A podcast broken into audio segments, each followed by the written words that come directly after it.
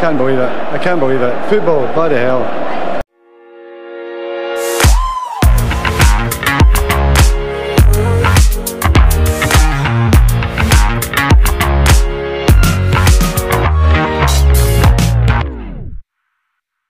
Hey guys, welcome back to the Miss United podcast with Liz and Amy. Today we have a guest on the show, so please welcome Radia as we cover the 2 1 win over PSG as well as the 0 0 draw against Chelsea. We'll talk about United's financials as well as preview the upcoming games against Leipzig and Arsenal. So catch us on the other side of the break. So, guys, we have a guest joining us today. Please welcome Radia. Hi, Radia. Hi. How are you? I'm good. How are you guys? We're good. Good. So, Are you excited to be here? Yeah, I'm like I've been invited on the Graham Norton show. So, Paris. yeah, what are your three words Paris was reviews? Mine is Ici c'est Manchester because I am basic and couldn't think of anything else.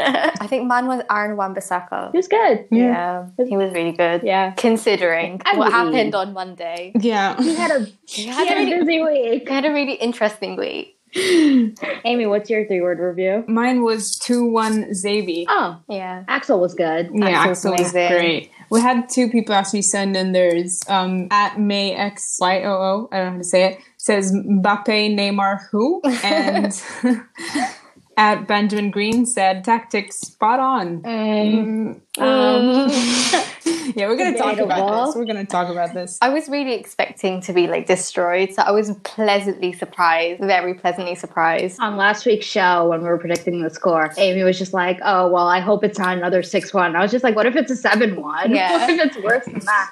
So I'm I'm very surprised that we not only won, but we looked like we were in control for most of the game. Yeah, It was a shock, but to be fair, PSG had a very weak squad. Mid- the They midfield wasn't there. Verratti was gone, and that he's like the main part of their midfield. Like without him, does anyone know the rest of their midfielders? No. Their midfield is very mid-table Premier League midfield. Yeah. Verratti. like I feel bad saying that because they're a great side, but without their star players, their second team is mm, No, you Okay. can't even name. Like I couldn't even think of a name. Even the No, even the can't. fullback, like um, Kimpembe and the other guy, Marquinhos. Marquinhos. Marquinhos. That's the one. Them two, the only two like defenders that they had in Marquinhos was out. So you know, It was if we had Kazawa instead of him, I think. yeah, he was I- I defending no against. Marcus. Like imagine. Which I mean, we struggled though initially. There was a point where PSG actually looked like they were in it, and Yeah. Dave was keeping us in it, and he had a good game Yeah. as well. I guess we could start with our ratings for the players. This is something we're doing that's new, where we're going to give them a rating out of ten. Okay, let's start with Dave because we were talking about him anyways. I gave him a nine because it was really solid. Like, there's you couldn't fault him for anything. Yeah, I gave him a nine as well. And I just wrote the hate of the past is back because it mm. felt like we were back in 17, 18 again at Yeah. times. It did. I gave him an eight just because I was a little bit harder on everyone because we can't let the men get too much credit that they Obviously. start misbehaving again. Yeah. I wrote that he made several great saves and he looks close to his best. Yeah. And I think combined with Newcastle and even Chelsea, overall he's had a good week, which is which is nice because I mean, if we get peak De Gea back, at- the very least we have one less worry. I think it, I don't remember if you said it in last week's podcast or you meant you mentioned it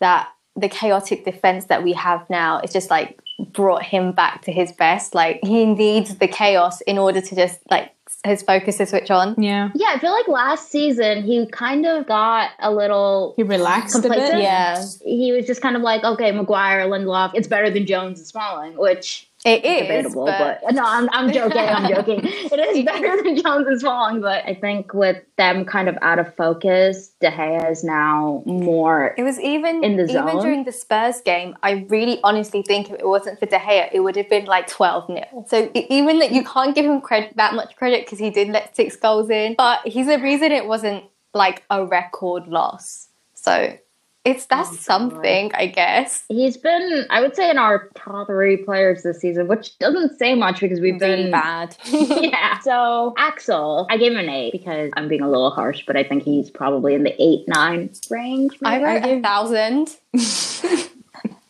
well, yeah.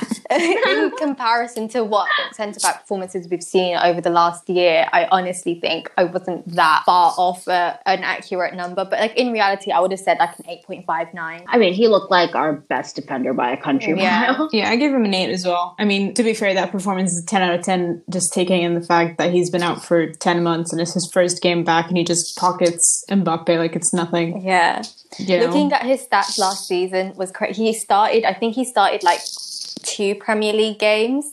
One was a loss to Newcastle, and the other was the draw to Arsenal, and he wasn't even playing in his right position. And for him to just start two Premier League games and come back and do this, it was actually like my mind is still blown. It's been like five days now, and I'm still in shock. yeah, he was really good. I remember the season that Villa came out of and Axel was on loan to them. Yeah. I remember a lot of Villa fans talking about how like he was central to it, even though he was injured for four or five months of that season, anyways. But he there's such a great defender there, and if he just stays fit for a lengthy period of time, we have something Yeah. there. And with Maguire, I think they would balance each other out better than Maguire and Lindelof would, or you know, even Lindelof and Axel would probably balance each other out pretty well. So I, I really hope this is a pattern and he'll finally start getting game time, consistent game time, which I know we'll talk about it when we talk about Chelsea, but I was pretty frustrated that he didn't Yeah. play. Uh, Lindelof, I gave him a six because I didn't notice him, which is, is a good thing because I don't like noticing Victor Lindelof because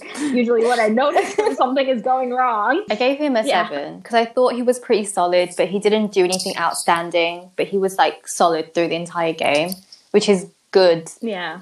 I guess, for a centre back. yeah, I gave him a 7 as well. He was solid. He had a solid week, Victor, this week. I think he won one of the Yeah. match yesterday. Did he? I think so. I'm not 100% sure. I wasn't caring about Man United after the game ended, so that could be a lie. But I think he actually did. So, like no one deserves man United Yeah. match yesterday because I mean from both They were teams bad. like, that was, was bad. Shaw. I gave him a six as well, just because I I don't remember him doing anything wrong, but I don't remember him doing anything right. Kind of the issue with him in a Yeah. nutshell. His good games are games where he doesn't do anything wrong, which isn't It's not very No. like doesn't put a lot of confidence in us. no. I gave him a six as well, solid. But did he do anything? Like if he wasn't there, I wouldn't have realized. I gave him a 6.5. He did one really good clearance that would have gone and it was a tap in for Mbappe and he just stuck his leg out. I feel like he plays better when he's just focused on defending rather than going forward. He didn't go forward that much because of Tyrese, but I actually, I have a thought on this. And it's probably just that he looks better when he's playing in a theory Yeah, yeah. at the back than he does as like an actual fullback, which is pretty interesting. But also, I read a tweet somewhere that that Luke Shaw looks like a player who's like super talented but hates what he does. Yes, that's exactly what it I don't know who I, tweeted- rem- I remember seeing that as well. It's something like he looks like he doesn't want to play football. Like he looks like he has the ability to do it because we've seen that he can sometimes care, but it doesn't look like he cares, which is kind of sad in a way. It, it makes me sad because I know there was a season there before the leg break where he looked Good. really good. I wonder if it's a combination of him, like that leg break was pretty horrible and he was out for a very long time. And then by the time he came back, there was Mourinho who destroyed any amount of confidence he had. So I wonder if it's a combination of him just not feeling good anymore, which it's sad. Um, Aaron next? Wan-Bissaka. Wan-Bissaka. I thought he was amazing. I gave him a nine. I thought just for recently, definitely since like after the restart, he hasn't been his best, and it's kind of frustrating in a way. But I just kind of let it go because he played so many games last season. But I feel like this is the Wan-Bissaka we saw like in December time, like City home and away when he just absolutely pocketed Sterling. He did it with Neymar and Mbappe this time around. It was really quite amazing to watch. It was so satisfying to watch actually, just like just knocking them over. It's really like it's kind of hot. Well, yeah. Personal deficiency aside from that morning, I think the fact that he got everything together and was like super Yeah. focused and he had a really good game. And I think this game particularly was it showcased what he's good at. I know a lot of people get on his case for not doing the things he's not good at better than he does, if that makes sense. We don't have Trent. That's not the player Yeah. that we bought. What Wan-Bissaka is good at, he does well most of the time. And he hasn't post restart, which what you just said, he's been kind of iffy. But this was one of those matches where everything that he's actually very good at, he's done exceptionally well. I, I gave him an 8.5 out of 10. I gave him an eight. Yeah, he had a good game. I feel like he really shines in these games where he just like throws himself down on a challenge. Like he likes going that one v one, and he really does well. And we know that he does well in these kind of situations. He just needs to improve other areas of his game. I think the biggest issue I found with him during the Spurs game was his positional sense is usually pretty great. And in that match, he was just all over the place. So I'm glad that he got that under control for this Yeah. one. To be honest, after the news broke that Uh, morning, I was like, oh god. because obviously I thought it was going to not like put a lot of pressure on him because after something like that happens, he has to perform because he's kind of brought it upon himself. I thought, no, this is like a perfect situation for him to mess up, but he didn't. He actually did the opposite, which you know, if you read the messages that we that were released, like. I don't think he particularly cared about anything that happened. He just wanted to do his job. I yeah, I mean, he was getting trolled Yeah. on Twitter. Like everything he tweeted, the replies are just it was almost deserving Yeah. in a way. Like I know we're not gonna talk about it because we shouldn't talk about it, but in a way, I'm just like you kind of bought this onto Yeah. yourself. Like that was a mess, and you're gonna get trolled for it. Uh, I'm glad on the pitch he's um keeping his shit together. Um, Telles. seven. His Yeah. is brilliant, and I'm I'm so glad that we have someone that can cross. the created the ball. most chances well. in the first half, like which is mad. It was his first like start his debut, and he did so well. Like against PSG, I thought it's not an easy team. Yeah, I was. And he looked good in the impressed zebra kit. I was gonna say it was a seven point five for me, and the point five was just because he looked really good. Oh, we finally have a player that's oh. objectively attractive. I mean, a lot of our players are very attractive, but he's gonna, yeah. We saw Axel Oh, yeah, and Telles Axel. on the same pitch together. For that, I feel like we won anyway. and Sir Marcus Rashford. Uh, Scott McTominay. I gave him a seven, but I want to change it now because of yesterday. But like he was good against PSG. Like he did what he had to do, which was just run a man down, just knock them, stop any attack. He did, you know, have a few fights with Neymar, but it was kind of satisfying to watch at point. So yeah, he did he did well. Like that kind of game is built for him when he just has to just doesn't have to really think about the football. He just has to think about hurting people. I gave him a seven, and the only note I have was tackles, energetic. Which, yeah, he he ran around a lot, and he clattered Neymar, and yeah, Yeah. fine. I don't I don't know what Scott McTominay does. Like every week, I say the exact same thing. I don't know what he does. That's the thing? He doesn't. In games where you have to hold possession and actually create and do stuff, he's a little bit useless because he's messy on the ball and his passing is just not up to scratch. But in the PSG game, we I don't think they were planning on holding much possession. I don't know how much we actually had in the end. Those are the games when he thrives. That's when his like strong points are shown through. But those games are very few of them in a season. So the fact that he started three games in a week and only one of them he actually was suited to really bothers me a bit. But you know, We had thirty nine percent Maybe. possession, just for you to know. So we did we did not have that Yeah. much possession. We had more than I thought we did, to be honest. Um, yeah, I gave him a seven as well. The only thing I have is how the hell did he play one half with a contact missing? yeah, that freaks I me can't even out. walk Like, from one place how to the did his contact like, fall out of his eye? Like, did it get ripped out by Neymar? Like, did Neymar just like stick his finger in his eye and just like, let me just take the contact? contacts fall I out. haven't got Like, I glasses, so I have no like, idea how contacts they work. do. Oh, okay. Oh, fair enough. Yeah, they fall out. They fall out. Yeah, I once lost it on like a tennis court. I lost a contact lens on a tennis court, and Yeah, once it I lost it in training, but it was like there was no contact. It just I don't know, it disappeared. But yeah, it freaked me out how he could do that if it's like like he can't see without the contacts. Like I And he don't. was better in the second half, which probably makes sense now. yeah, he started off really shaky. And Yeah. it's actually even weirder because if you have both of them out, it's okay because both of your eyes are kind of on like, Level the of same blindness, but plane of like Yeah. visual. Yeah, when you have one in and one out, it's just it, it's like really shocking, and you don't know how to like make sense of anything you're seeing. Fred, I gave him a nine. I think he was man of the match, which is the funniest thing in the world because Chelsea happened like a few days later. I gave him an 8.5 and I just wrote another Champions League masterpiece masterpiece because he just is so good in the Champions League. I feel like he was good against PSG away the first time round and then he was really good. I feel like I can't remember the Barcelona games because I actually have erased those from my memory, but I feel like he was decent against Barcelona as well. And then he was good in the Europa League last season. But the Fred that we see in Europe and the Fred we see in the Premier League are two different players, I think. Yeah, I gave him a nine as well. He was my man of the match, which is very weird considering the Chelsea performance. He was probably one of the worst players on the field. He just likes Paris. It, it reminds me of before we bought Fred. It was when he was still playing in Russia. I think it was a match against, I forgot who. It might have been a match against Madrid or City, one of those two. And apparently that was the match that made us want to buy him and also made Pep and City consider buying him. It goes back to him, for some reason, always shining in the Champions League, which I guess maybe is a stylistic difference, but I don't really, I don't know what it is. Bruno.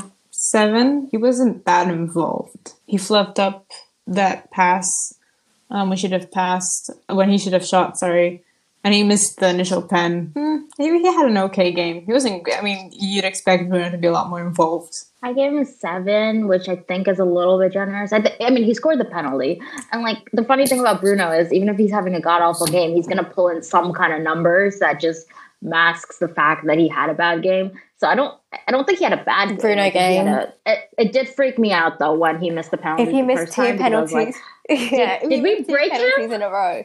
I think I would have just stopped watching football. But it was, I'm so thankful it was retaken because I could not imagine him like when he's got he's the, he was a captain as well to miss the penalty. People would have gone for his heads if we didn't win that game. It's because we everyone's yeah. calling him Penendez, and now.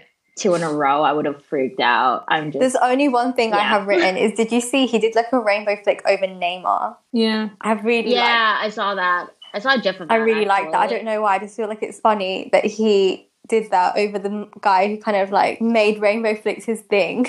Um, Neymar and Mbappe didn't have good games like in general. They were a bit flat, which I guess goes into the fact that their midfield wasn't doing much. Yeah. Di Maria wasn't doing much. So uh, we kind of, it was like the perfect storm, kind of. We got PSG weren't good. We were kind of on it for most of the match. So it kind of worked out. I'm going to combine Rashford and Martial for me um, into one because I kind of scored them similarly. I gave Martial a six and Rashford a seven because I think Rashford scored, which is very good. But for most of the match, they were like miles apart and like not on the same wavelength. Like they weren't physically too close by on the pitch, but they were like mentally like completely off each other for some reason and it was a bit disappointing from them for most of the match. But obviously, they both have contributions like Martial won the penalty, which was nice, and we'll pretend it didn't happen. we'll pretend it. We'll just pretend. Well, yeah, I'm just ignoring that. I have to say, his end goal was it was a good header. If it was on the was other side of the pitch, header. it would have been a really strong performance, like a really good goal from him. He doesn't score a lot of headers, headers though. Mm. No, I don't think so. against Chelsea. There's another one, Watford maybe last season. There's like a really good one. And I think that was the first one he's ever scored. It was like weird. Yeah. One thing I thought is that they had off. chances, but they weren't taking them. It felt like they kept passing to each other when you should have just shot and just hoped the best. Like it was really frustrating. Like there was chance there was there was a time when Rashford was through on goal and instead of shooting, he just tries to pass to Martial and I just I wanted to scream at my TV because it was a one one at the time. I think yeah, I think it was one one at the time. It was it was really frustrating. Yeah, it was a really it was a really mm-hmm. quiet performance from both of them. I mean, Rashford he redeemed himself with the goal, and he had a couple of chances where it was just easier, but he just didn't go for it. And Martial was just not his night. I mean, he did well for the pen, and that's about it. I don't actually have ratings for the substitutes. If oh, anyone else wants to, I gave him an eight. Yeah, yeah, for sure. I think he was only on for like 20 yeah. minutes, but created the most. And he got the assist in the end. Like what about Ole? Yeah. Do you have a rating for him? So, six, six and a yeah. half. I do have notes on that actually. I this is exactly what I typed up. I, I said I will say that Ole was particularly bold with his team selection. I thought bringing on Pogba when PSG were tiring was a good idea. And I think the gamble was smart because PSG didn't have most of their starting 11.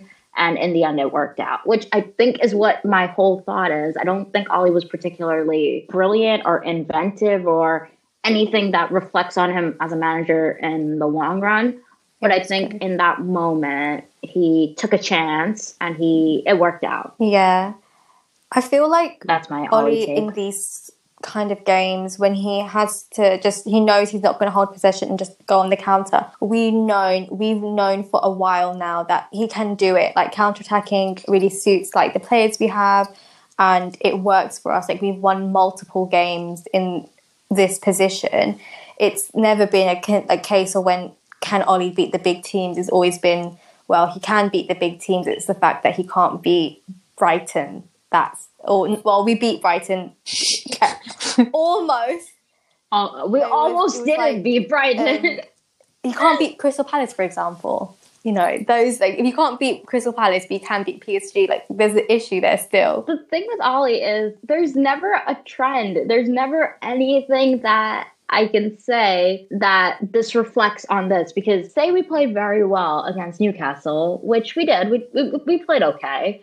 It doesn't mean anything because a week later we're going to play absolutely terribly against Chelsea. Like there's never Yeah. a pattern to what we do. It's each match exists in this weird like Like state there's no there's no chance. Like, he just throws each each like match is its own individual game. Like no no momentum. Nothing is going to happen after the game. Like we can talk about PSG, but Chelsea's a complete. It was like a complete volte-face. Like the game, it was. I can't even explain.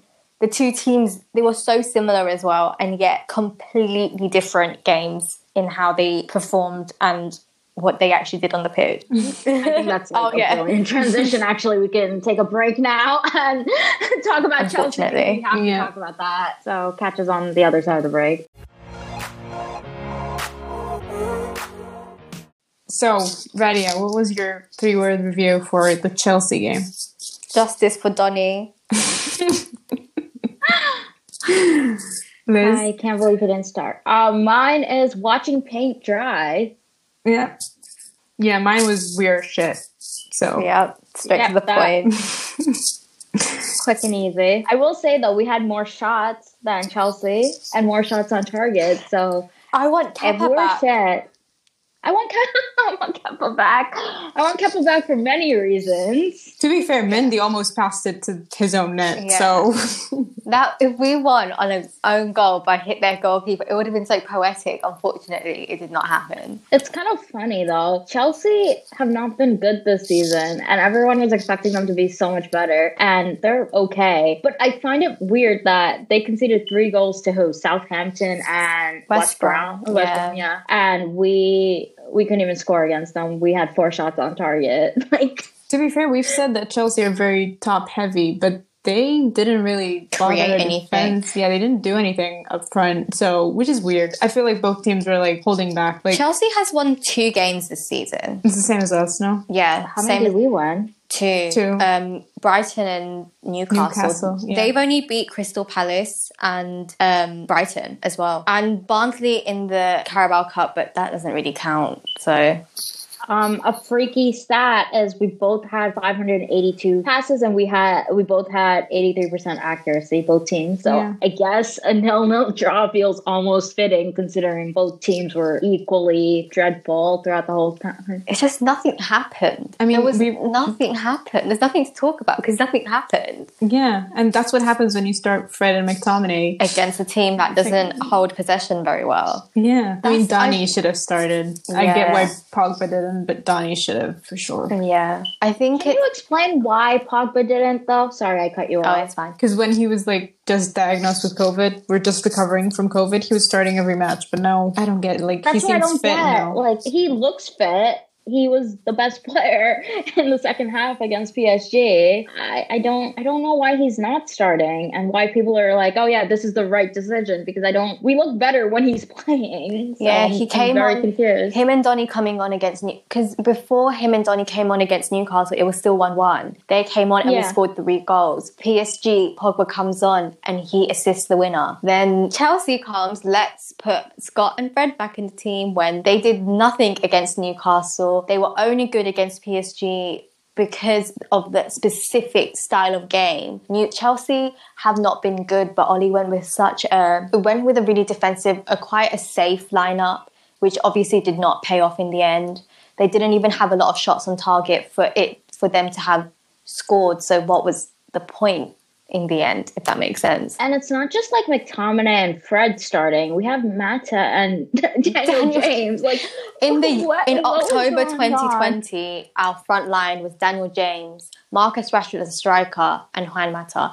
And Mata actually, I won't lie, Mata's probably been like our best player this season. Weirdly, good, yeah. one of our best players this season. But like, we should have, you know, we had people on the bench. The bench was so good. The bench was amazing. And then the starting lineup existed. What did Telles do that Shaw gets the nod ahead of him? I think Telles has a, had a twisted ankle. I read, I saw a rumor Oh, saying okay. so was- he- that makes sense why he was out, but still. okay, that that's I fair. mean, I think and I guess I think he's gonna stick with like uh, he's gonna pick some players that are gonna always play in the Champions League, and he's gonna pick some players that are gonna play for the Premier League for now. Because if we're gonna have like back to back games, we can't be the same way that it was at the end of last season. Because obviously we're gonna be exhausted by the end of it. But yeah, I mean, Frank Lampard dropped Mason Mount, and Ole still can't drop Daniel James. Like, I don't, I don't, I don't know what's going on with some of the decision making Yeah. at the club. do we think that Mason The- like? Do you know how it was said that he had like some behavioral problems was going Ole on? went and said it was a complete false. Like he's always on time mm-hmm. in Yeah. stuff like that. But then have- he doesn't. He drops him for PSG, and he doesn't Puts him on play for bench. Chelsea. I hmm. think there was the other rumor was that he's been ill, which probably makes a bit more sense. Like either way, I don't understand. Like I feel like he should have started the Chelsea game. He would have, if he had been on, at least him and Rashford could have linked up a bit. And especially because Rashford got had a knock early on the game on his problem ankle as well, which I think affected his performance for the rest of the match. Yeah. If Mason was on, maybe that wouldn't have been much of an because he was like the only person in the front line who really pushes forward. Even because Daniel James, I'm sorry, but he's useless. And Mata, he plays more in the midfield rather than as a winger. He cuts in a lot. Yeah. I'm actually really confused about Mason because if the rumors that he's ill are true, I, I wish Ole would clarify that because he didn't actually say that. Yeah. It's just Rumors. you know, the press reporting it. Just tell us what's going on. And I think that lack of transparency leads to other rumors Yeah. being built around a lot of players. It's not just Mason, but it happened with Martial, it happens with Pogba. There's a pattern Yeah. here, but it, it happens with certain players where if we don't get the clear Like when um Yeah. on New Year's on New Year's Day when Pogba everyone was thinking he was going to start against Arsenal and then in the morning Pogba put a video up about him in his car or something. Everyone you know and we had Ryan Giggs talking about how how can he l- listen to you know a religious talk and not play his game. Like he comes up with absolutely absurd people say absurd thing turns out he needed surgery on his ankle. If stuff like that had been clarified before the game we wouldn't have stupid reports like that being put out. Exactly. So yeah, I, I feel I find it very strange that immediately like Mason doesn't play for two games and oh he has behavioral issues. Like why are we we saying that about him? I know what happened in Iceland, but no one's saying that about Foden. Yeah. And people, they were, the original rumor was just from random Twitter account who said Mason Greenwood and Brandon Williams were out drinking. But then Brandon Williams was on the bench, but Mason Greenwood was not. So why would that rumor even be true? If Why is Mason being punished and not Brandon Williams? That clearly, that Twitter account was just trying to get some clout or something along those lines. Whatever it is, I hope Mason comes back because I can't I can't deal Yeah, with Daniel no. James starting another Premier League game. I'm, I'm sorry, he's a nice kid, but He should have gone to Leeds. Yeah. He He would've- would have been so good there. Is there anything to say? De Gea had a good game. He didn't Yeah. really do anything. He had Yeah, like but he had- one. he had one saved- shot. yeah, he saved one shot, which was good. Um, No one had a good like Marcus was fouled a couple of times. Every time he went down, I was just like, he's not getting back up. Um, Yeah. and I feel like that's gonna be a problem because we're just gonna keep playing him because I feel he's the only one out of the team that can't really be taken out. Wan Bissaka was good. Like Yeah, I feel like him and he dealt with who I honestly at this point was it Pulisic Pulisic that he was playing against. Like he did Ar- really yeah, well. Werner And as well.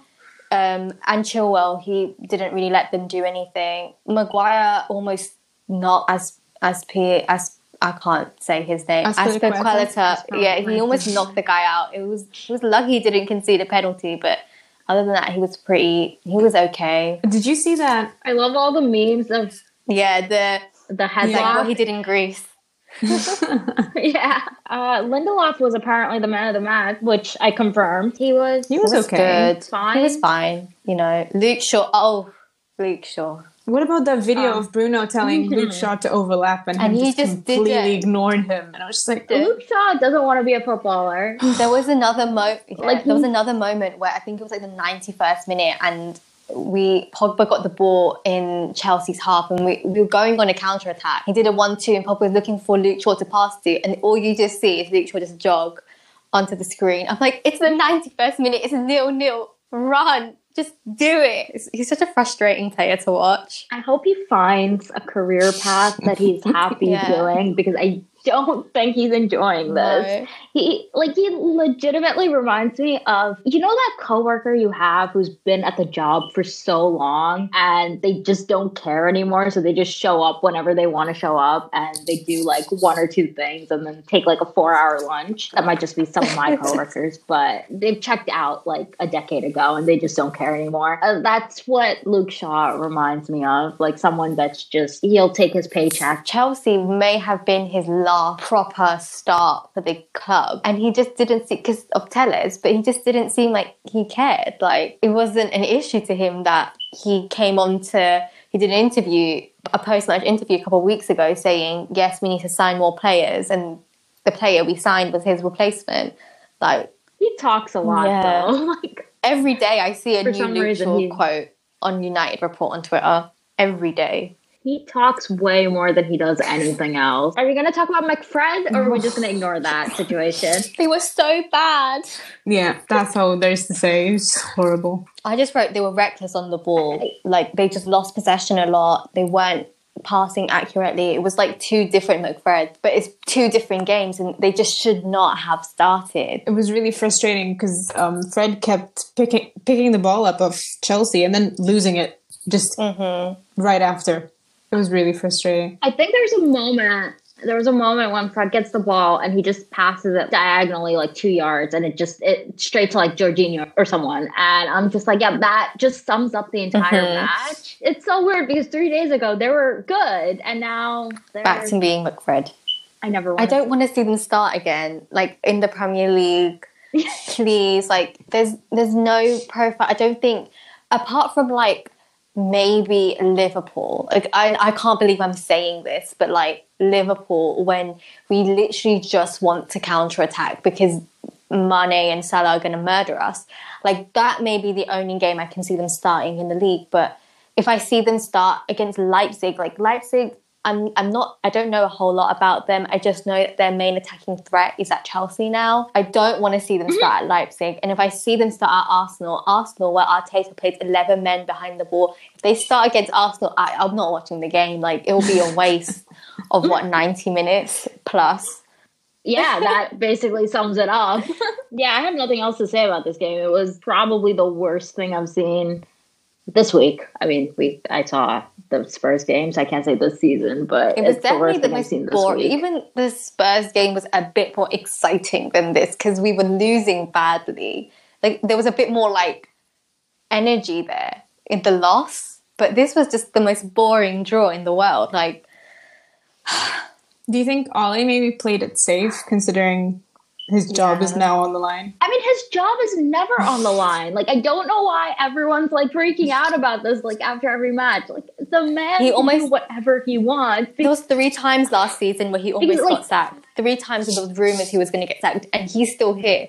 He's fine. Like there's no point in worrying about it. Like he's he's gonna be fine. Yeah. Woodward's not going to sack another manager because his job is on the line if he sacks another manager. So just by that, Ole's safe. Second, he has the media like wrapped around him because all his old like buddies from whatever the class of 92 and you know real well not real anymore but just people in the media are like trying to defend him they'll find But anyone him. to blame uh, And he's so He's a club legend. would- Like people literally were writing like on Twitter, no no matter the platform, there was threads, there was so many posts about his masterclass at PSG.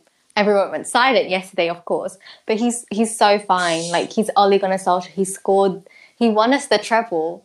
He'll be fine here. He'll be fine. He's he's keeping his job on the basis of something he's Yeah. done 20 years ago. Mm-hmm. So it's fine. He's not going anywhere. I don't know why people are so worried. like he managed to win two games out of the six danger in the danger zone. Like that for me is enough games to know he will not be sacked in November. Like that's that's the truth. and you could easily just write Spurs off as a one-off, like a freak result, which it might have been a freak result. Like, and the worrying overall worrying trend with Ole is a lot bigger than what happened with Spurs because this season's going to be weird. Like, Seven Liverpool two. lost an hour after us, Yes. like seven two. So there's going to be some weird results this season. Like they didn't just lose seven two. They lose they lost seven two to a team that would be in the championship right now if goal line tech was working on the last day of the season. That's how bad that result is. Yeah.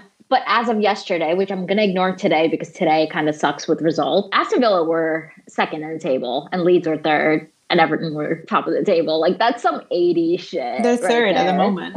Yeah, Aston Villa are third with a game in hand, and then it's Everton, Liverpool, same point, same games play, played. So yeah, And Leeds are fourth. yeah, forgot about that. What a top four, man. What a top four. It's like we're back to Division One football. Forget the Premier League. The Premier League was never like this. We're back to Division One. Watch Leeds finish in the top four ahead of us, and I'm gonna, I'm just gonna have to write off this season because that that's insane. They'll probably do better than us though. Like overall, like I don't doubt that they're gonna finish like seventh or sixth. To be honest, because Yeah. they've been really This is what good. happens when you have a manager Yeah, that coaches Um, and not yeah. just, you know, tells people to just run and counter attack and hope for the best. I'm sorry, Ole, but that's what he does. Bielsa would be amazing for us. Ancelotti would be amazing for us. Klopp would be amazing for us. Dean Who's Smith. Aston Villa's manager? Dean Smith. Will, never mind. I'm not going there. I think we should break here, come back, finance talk. Oh no.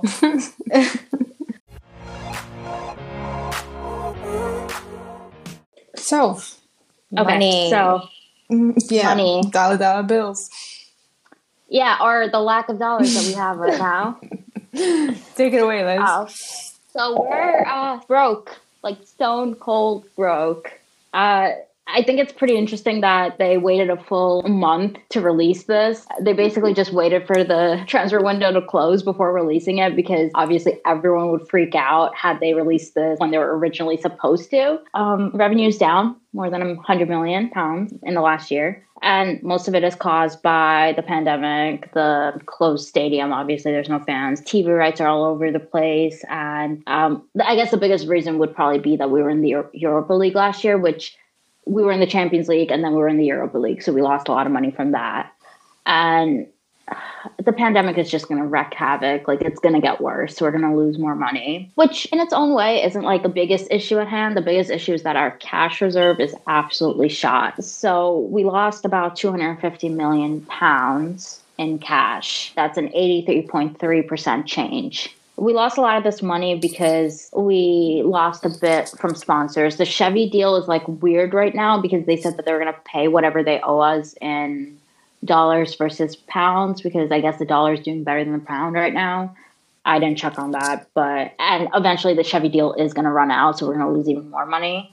And United, for some weird reason, decided to pay like accelerated payments on transfers in and out in the past. So they're effectively just trying to pay off money for players that they bought without money, if that makes sense. Does that make sense? Yeah, that makes sense. basically like they preemptively bought someone, Oh, say Lukaku, and then they have payments left on Lukaku, even though Lukaku doesn't pay for us anymore because he's been sold. So they did some weird stuff with all of that. So basically, we have 149 million pounds left to pay to other clubs for purchases that we made on players that in some cases aren't even with us. Which the other thing is, I guess, the Jadon Sancho question, which is probably what everyone is most interested about. So, as of this report, we have 120 million pound capex on transfers for the year. So that means it this summer that just passed, the winter,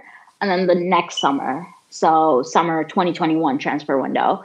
We have 120 million to spend on all three windows combined, which we spent. Sorry, most, does this we- include January as well? This yeah, coming It January. includes January. It includes this coming January, summer 2021, and summer 2020. Oh. So we bought Van de Beek. We got Telles. Cavani has It's a free. paycheck. Yeah. yeah, it's free, But, but, there's yeah. a paycheck associated with them. And the other player that we bought, whose name I don't know, Uh, it starts uh, with a P. He- Peles- Oh, Pelistri. Yes. And um, so at the one from Atalanta, uh, Amad Diallo. Diallo, yeah. yeah, he's coming in January, I think, right? Yes. Yeah, So combine all of that, we probably have somewhere in the range of about 50 million pounds to spend, which actually makes a lot of sense because I know a lot of people are like, wait, why are United offering uh, Dortmund 50 million up front and then installments? And it's like, because that's all the money they have. They don't have any more money than that. So that's why they're trying to set up like all of these purchases that they're trying to make with Sancho or someone else. They're trying to set up installments, which most clubs aren't going to take that deal because it's a stupid deal for them. So that's where we're at in terms of our cash reserve. yeah. Questions, comments, concerns? Yeah. Yeah, it's not, it doesn't look good. And then uh, things can change though. Like it's not set in stone. Like if we say we sell someone, we can make money off of that sale and then add it to the cash reserve we have, and then we can do it. But if we talk about Sancho in particular, and I'm only talking about Sancho because he's the big name associated with us right now, Yeah. we would need to make about 70 million pounds. And who are we selling in the squad that's going to give us 70 million? Pogba. Like it, Pogba's the only one. Or unless we go like Rashford, maybe. Rashford would be like they wouldn't. No, they wouldn't. They but would Pogba, they would. they would have. Yeah, if So, Pogba does I mean, they're- leave, yeah. I don't think he's going to Real Madrid anymore. Mm, yeah, they're a train wreck as well. And not and just because like I feel like the chance Real Madrid went, and honestly, all the rumors with Real Madrid were never like anything other than Pogba and Zidane really like each other. Like Real, I don't think there was ever a rumor where Real Madrid, as in Perez, like he ever wanted Pogba. no, but- he never. Wasn't there? Wasn't there a quote where Perez just like asked who Pogba was, like yeah, I feel in yeah. a snide way? yeah. I honestly think if he But- goes somewhere, it'll be somewhere like PSG. Who are about the only people or only team that can afford Pogba right now, Anyway, But I read something So- recently that PSG they're trying to like they're spon- they're funded by the Qataris, right? They're they're trying Right. to like make them financially independent, which makes sense if you Yeah, look but- at their transfers in the past summer and before that. It's been bad for them. It's actually very similar to what's going on with City as well. They're trying to be financially independent or something after they got hit by UEFA and stuff, Yeah, which makes sense because they bought no one this summer. I don't know City Ruben bought. Dias, Dias and uh, Okay. um, Ferran Torres. Ake, and yeah, so three people. They were all around like the 50 mil mark, but each player, for like a player around 40 to 50 mil, that's not a lot for an individual player, like in this current market. So if No, we bought Van de Beek for 40. Yeah. Yeah, I, I don't, I feel like we're going to enter a new, I guess, post COVID stage of football where I don't think a lot of teams are going to spend a lot of money. So the teams that do spend more are going to probably have some kind of advantage. I mean, Chelsea spent what, 300 million but then they summer? conceded three But- to West Brom. So did they really, did they have an advantage? Well, uh, Chelsea, if they had a manager with sense, they would have gotten a new goalkeeper and They did. probably a defender. They did get new goalkeeper. Did they? Oh yeah, they did. Oh yeah, okay, they did. Sorry. Their new central defender Oh. is Thiago Silva, but what thirty four? Yeah, he's putting he's a bit on now, but he's been okay. He has been he's been fine for them in the past couple games. I haven't watched them a lot. Even yesterday, he was good. But the only time I remember, I think he blocked Cavani's shot, and I just thought it was very poetic. Like they played together for so many years, and then guess who blocks Cavani's shot that could have won us the game? Um. So more numbers. We're currently using fifty five point seven nine percent of our total revenue on staff costs, so salary. So that is obscene. That's the highest it's been, highest percentage of staff costs to revenue ratio we've had since 2009. And in last week's episode, or like a couple weeks ago, I talked about how 2009, 2010 was where we were at our worst in terms of our books under the Glazers. So we're pretty much at the worst stage that we've been in the last 15 years, which fantastic. And this is all during a global pandemic where we don't have revenue coming in. They increased their revolving debt facility up by 250 million, which is probably more due to caution than anything else. But I I could imagine them panicking as well, which yeah. And I mean that isn't a bad thing as long as you have the revenue to comfortably pay for it, which we usually do. So it's not a big deal. They leverage it as a way of financing things and then they'll comfortably pay it back in the future. But obviously our net debt also went up, which it went up because our cash reserve went down. Does that make sense? Yeah. I'm trying to say is the debt isn't a big deal, but it also sucks that we have 450 million or whatever in debt, net debt, 15 years after we originally had this takeover. So, and the Glazers are taking home what 22 million pounds a year, and Woodward's salary is 4 million, and they don't do shit. So, yeah, it's a bit unfortunate.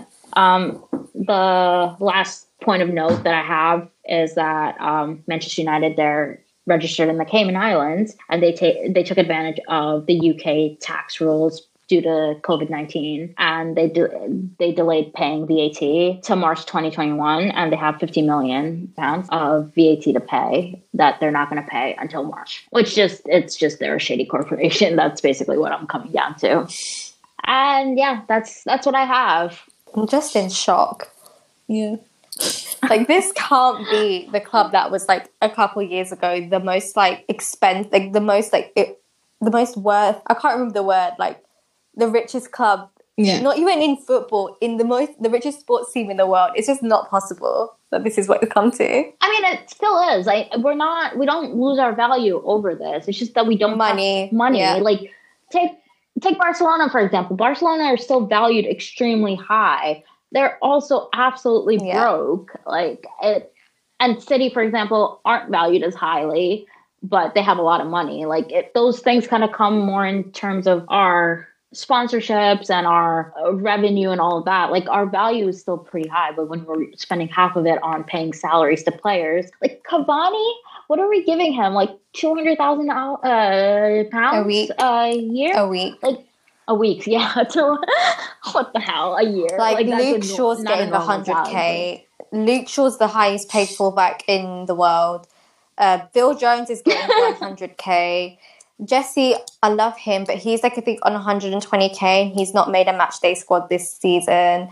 Um, we can go on. Like Romero mm. is being held hostage. Yeah he's on 100k a week. Like, there's a lot of unnecessary wages being spent, but the club seemingly seems to refuse to just get rid of the players, like sell them, give them low prices, and there's going to be teams out there who will get them because they're not complete scrubs. Like, they're not horrible. Horrible. We we kind of shot ourselves in the foot with this just because take Phil Jones for example there was a time that we could have sold him and got money out of him. We didn't. So now now he's not he's not at the level that any what's a polite way to put this? Um no one's gonna buy him. And he is on hundred K a week and was, no one that given a contract extension like two seasons ago. Yeah. Yeah, like the first one after Ole took over. Yeah, it's not his fault. It's not Ole's fault, but um, but who's going to pay Phil Jones 100K? Like the teams that would buy him can't afford 100K a week. Like it's just not. He's he would have to go to like League One or League Two, and none of those clubs they're like barely China. above water. And yeah, like how are you going to get rid of him? It, it would be like Sanchez, where they basically told Inter that they can have him for free and uh, they'll subsidize some of his salary. Just take yeah. him, please. Like we can't afford it long term. I don't like. um compliment Juventus very often, but one thing they did this summer is I think I can't remember who, but they just told a couple players like, "We don't want you anymore, but we can't be bothered to sell you, so we're gonna pay off your contract and please leave." I honestly think that's what they should do. Like United just pay Phil Jones's contract off because in the long run, it may it, you just won't have to pay his wages anymore and he won't be here and you can at least bring someone in his place that that might actually work. It's just you know they don't have. I don't know if they can do it though. Like we don't have the kind of Yeah, money to do it, that's which the thing. is which is bizarre to which is bizarre to think about because Juventus aren't a very wealthy club either, but they were able to do it. But I, I'm assuming they're the players that they paid off are on like lower contracts than the players that we want to pay off. I would like some decency from the players to the point where they realize that they're not going to play. Like Jesse, for example, like go to But the thing is, like, like so Romero had the chance to go to Everton and they didn't let him go. Chris Smalling, like the thing with Roma, it got dragged out over I don't know how many millions. Like I'm guessing the players th- they're pushing for a move, but it's being blocked somehow. Like the Romero one does not make sense, especially he and then he wasn't even named in the Premier League team. Like, come on, man. Can we talk about that? I thought that was particularly cruel. Like, um, Ole not telling Romero and Romero finding out via social media. Like, I think that's that was awful it's a bit evil. Romero like, is the reason, like some of the only trophies we won in the post Alex era. I think three of them have been down. Two of them at least have been down to Sergio Romero in Mourinho's first season, the Carabao Cup and the Europa League. Romero was playing all of those games and he won. Like we won those trophies, and yet he's been treated like awful, absolute crap this season. it makes me like really sad because he's never said anything or done anything that could even question his like loyalty and he's been such a good servant i just i find it very off-putting that the management as a collective whole because i don't know who i'm going to blame didn't even bother like doing him a favor Like, we're supposed to take care of our players and I don't know. In the last two years, we've been showing every sign that we take care of some of our players, but not all of them. And you know that reflects on the manager in in some ways. Basically, in summary, we're broke, and COVID is going to make everything just a bit worse. And we have about fifty million to spend in the next two windows. Great. So I, I so if you're expecting Jadon Sancho, please don't expect Jadon Sancho. Don't get your hopes up. Um, Radia, don't get your hopes I can up. drink. Trust. I was saying after the PSG game, I've, I've like given up on Sancho and I moved on to Mbappe, but something tells me that's not happening either. Yeah, that's so much better. Yeah, that's so much better. We can definitely afford Mbappe. I think we should take a break and come back and talk about Leipzig because Yeah. that's the next game. I'm not prepared at all for Leipzig research. I got just I was going to do it this morning and then I got distracted by the teasers for the Golden music video. So I looked at their results this season and they haven't lost the game. Yeah, they haven't lost the game. Not against Okay. Leverkusen, Wolfsburg. I think they're a good team. well- I just The thing is, they were good with Werner, but then he is at Chelsea now. But they, without him, they did go quite far in the Champions League against quite difficult comp- competition.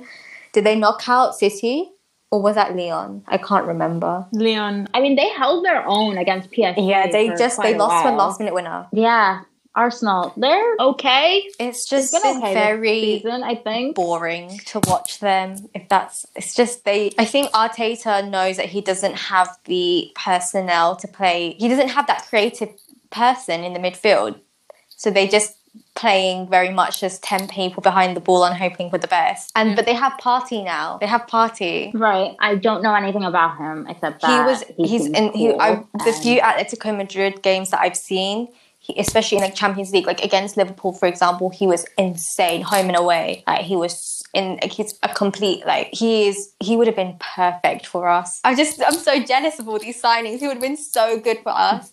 You know how we talk about like if Matic, we could take Matic back five years, he would have been like the best player. He would have been perfect for our midfield. That's Partey. But Arsenal got him instead, I mean, they they definitely need him because their defense is and that's coming from Manchester chaos. United Like fans. at the very least, for us, we could say our defense at their worst are probably like a five. They're consistently around a five, six mark. David Luiz is putting in like a one out of ten or a nine out of ten, and nothing in between. And that's just in general, like Arsenal's defense is either a train wreck or they're like very good. because Yeah. I guess pieces fall into place and on a given day and they're just good. But I don't know what to expect from this match. Like Leipzig, I, I we could lose or we could win, and it doesn't really matter that much to me because I don't really think At we'll home, beat yeah. Paris away or Paris at home. Uh, yeah, I'm sure we'll beat Istanbul. So like whatever happens, happens, and we'll get through or we don't get through. But like Arsenal, we can't afford another loss like before the first month of the season is done Yeah.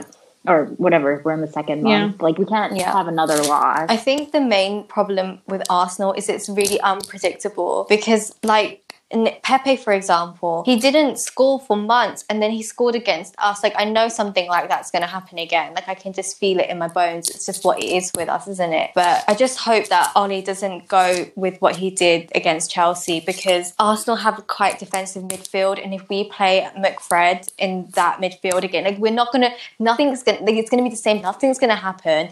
But one thing will happen is we're going to have a Harry Maguire or Victor Lindelof mistake, and then Aubameyang's going to score, and then we're just going to be depressed for another weekend until Everton murder us brutally. So, so far this season, Arsenal beat Fulham. They beat West Ham. They beat Leicester in the League Cup. They lost to Liverpool. They then beat Liverpool in the League Cup. Then they beat Sheffield United. They lost to City. They beat Rapid Vienna in the Europa League. And the game against the league just started. So we have that information. We'll we'll have that information later. But I'd say they the way this looks overall is that they're beating the teams they're supposed to beat and losing Yeah. to the we a teams that team they're supposed to lose beat to. or a team they're supposed to lose to? Like, what do Manchester? Who knows? I mean, we're 15th right now, so technically we're probably a team that they're supposed. I feel to like-. We're we're not having a good season. I'd assume Arsenal will probably. The thing is, like, if Fred and McTominay start, Yeah, we're not going to break and down. Fred and McTominay are not going Like, to be able happening. to not to bring Partey up again. Like he's a much better player than both of them, so they know they won't win the midfield battle that way either. They won't provide creativity. They're just gonna be two people on the pitch just running. Might as well throw in Pogba, Van de Beek, and Marcel? Bruno and just see what happens. Yeah, just do it. Oh yeah, I said for like PSG, I was just like, you know what, we should have just thrown on like Van de Beek, Bruno, and Pogba because we're gonna lose anyways. Might as well just have fun with it. That's how I see every game. I know that there's some balance we have to hit, but I'd rather just play our good players and just like have them figure it out. One thing like, I thought is we really do lack Um, forwards. Like I honestly think we have like four, like four on a good day. And for Arsenal, we won't have Martial because he's still suspended. So why don't we play a midfield diamond with split strikers? Because then we can have Bruno, Pogba, and Van de Beek all on the same pitch, and like a Matic to add a bit more balance. And then maybe they'll just have fun. We may lose, but I feel like that way we can at least see some good football. It also limits the need for Daniel James to be anywhere near the pitch. I'm sorry, Daniel James, you won't hear this, but um, just it just can't. He just can't play against Arsenal. I just it's just not gonna be a good match if we watch him going up and down the left wing. so predictions. What do we think is the score for Leipzig, and what do we think is the score for Arsenal? I'm gonna go one Someone 0 start. for us against Leipzig. A one 0 loss to Arsenal. I'm gonna go with one one to Leipzig, so draw. Radia? and then a 1 0 loss to Arsenal. I can feel like a Saka, like worldy or something. Wow. Should I balance this out? No, I think it's going to be a 1 1 draw to Leipzig and a 1 1 draw to Arsenal. What a boring I don't week. think we're going to win either of them. I'm not emotionally prepared to watch it. Thank you guys for joining us. Next week we'll be covering the Leipzig and Arsenal games. Follow us on our socials. We're on Insta and Twitter at Miss United Pod. Uh, and also a huge thank you to Radia for joining us this week on the show. Thank you for having me. I had a lot of fun. Great. We'll see you guys next week. Bye. Bye. Bye.